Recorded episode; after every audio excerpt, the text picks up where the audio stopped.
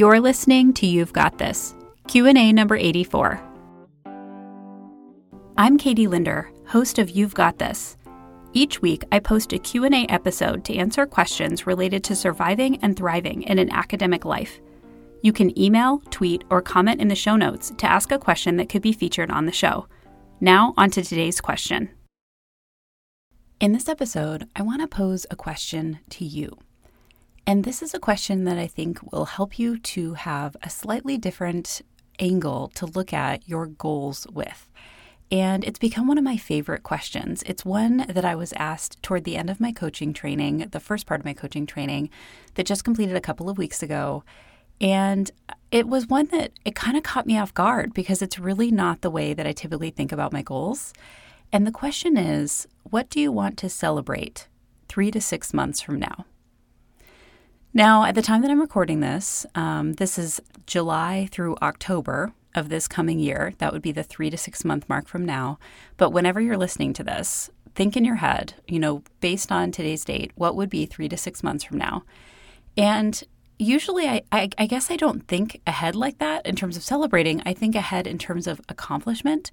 And I don't always celebrate when I accomplish things. So this question really got me thinking in some um, interesting ways about how can I be kind of anticipating the celebration of different things that are coming in the future. So, of course, I did this activity for myself. And here are just um, some of the things that I want to be celebrating three to six months from now. Um, in that time window, I'll have uh, three years at my current job at Oregon State eCampus, so I celebrate that in August. I will pass the two year anniversary of the You've Got This podcast, so that's really exciting. I will have two years of writing weekly essays under my belt. That's over 100 written over the last two years and sent out through my newsletter. I will have completed my coaching training and um, hopefully have applied for certification with the International Coach Federation. I'll have submitted uh, my next book on alternative academic careers with my two co authors. I'll be launching my new course on SOTL this summer on Scholarship of Teaching and Learning. This is something I've talked a little bit about on the show. I think I'm currently designing it, so I'll be celebrating the launch of that course. I'll have completed the first round of uh, facilitating virtual summer writing groups, which is a new group coaching program that I'm experimenting with this summer for people who want to come and write with me. And you're going to hear a little bit more about this on the show later on, but I will put a link to the show notes about this if you're interested. Um, I'm super excited about this new program, so I'm interested to see kind of how it goes. Um, but basically, it's a, a, small group coaching environment for setting weekly accountability goals for your summer writing. And I think it's going to be really fun. So I've completed the first round of that. I'll be launching year two of the How to Academia webinar series. So by the time we get to October, I'll be a couple webinars into that. And then this fall, I'm releasing my third book and my third edited collection. So when you start to kind of think about what you set into motion in your life that is going to come to fruition three to six months from now, it kind of starts adding up in some really interesting ways. And you can really start to get I think, a little bit more motivated about those goals because you're thinking about the end game and you're thinking about how it's going to feel when you get to that stage and you can say, This has been accomplished. But also, I think it's really important when you get to that stage to look back and say, What did it take? What are the things that I remember about this? So, just kind of looking at some of the things on my list, I think about um, being able to complete the the fourth book and submit it um, on alternative academic careers one of the memories I have about that is last December, spending my winter break when I was visiting family, getting up every morning and, and writing that book and getting so much written over that winter break and feeling such a sense of accomplishment. And when I think about completing my coaching training, altogether, that will have been 48 weeks working with trainers and other coaches, almost an entire year to earn that certification and get that training. And it's been such a valuable experience in my life to have that.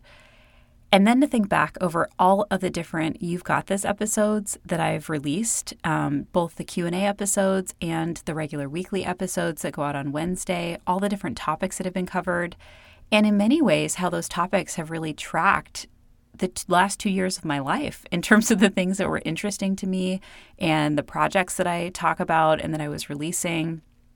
Um, all of the things that I've been able to do um, at my job at eCampus in terms of report releases, the things that I've learned over the last three years, the people I've been able to work with um, and collaborate with. I mean, all of these things are such incredibly positive experiences. So I think that when you think about what you want to celebrate three to six months from now, when you get to that point of celebration, you also want to look back and think about what was the labor, what was the um, partnerships, the hard work that went into getting these things done. And then my other question that arose from this for me as I was thinking about what I want to celebrate three to six months from now is the question of what might I be celebrating in three to six months that I can't anticipate yet. It may not even be on my radar, or I might not be dreaming big enough about some of the things that I want to be doing. And there are things kind of waiting in the wings um, that I'm not sure about. They're kind of question marks. And one example of that is as I've been working on um, filling these, this first round of virtual summer writing groups, several people have asked me if I'm going to be continuing them into the fall. And um, the honest answer is I don't know because I, I don't know how they're going to go. And I don't know if there'll be interest. And um, I, I need to kind of see how this first round goes and how much time it takes and things like that. But maybe I'll be celebrating the launch of academic year writing groups in the fall. I mean, I, I don't know. I can't really anticipate that. So, this is also a way, in terms of dreaming about what you want to celebrate, dreaming about things that you may not even be sure you're going to do yet, and starting to kind of vision whether or not those things fit into your life, into your pipeline, into um, your body of work that you're kind of thinking of creating. So, all of this is kind of a, a lesson in dreaming, I think. and I really like that. I think that it's a, a, different way of looking at your goals. It's really a positive way of looking at your goals.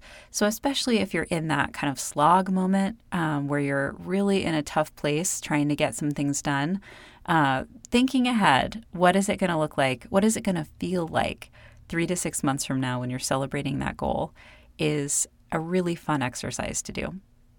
So I hope you enjoyed the question this week. I'm Dr. Katie Linder, and I'll be back next week answering another question.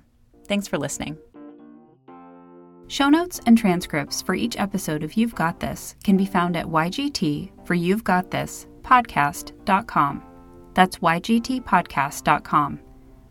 To comment on today's show, suggest a topic for me to discuss, or ask a question that could be featured in a future episode, connect with me on Twitter at Katie double underscore Linder or at YGT underscore podcast. You can also connect with me by emailing feedback at ygtpodcast.com. In addition to You've Got This, you can also hear from me each week on the Research in Action podcast and the Anatomy of a Book podcast, available in iTunes, and via the Academic Creative weekly email newsletter. Subscribe to this newsletter at katielinder.work to receive an essay focused on topics like productivity, resilience, and creativity delivered directly to your inbox each week. If you want to learn more about my work and projects, visit my website, katielinder.work. Thanks for listening.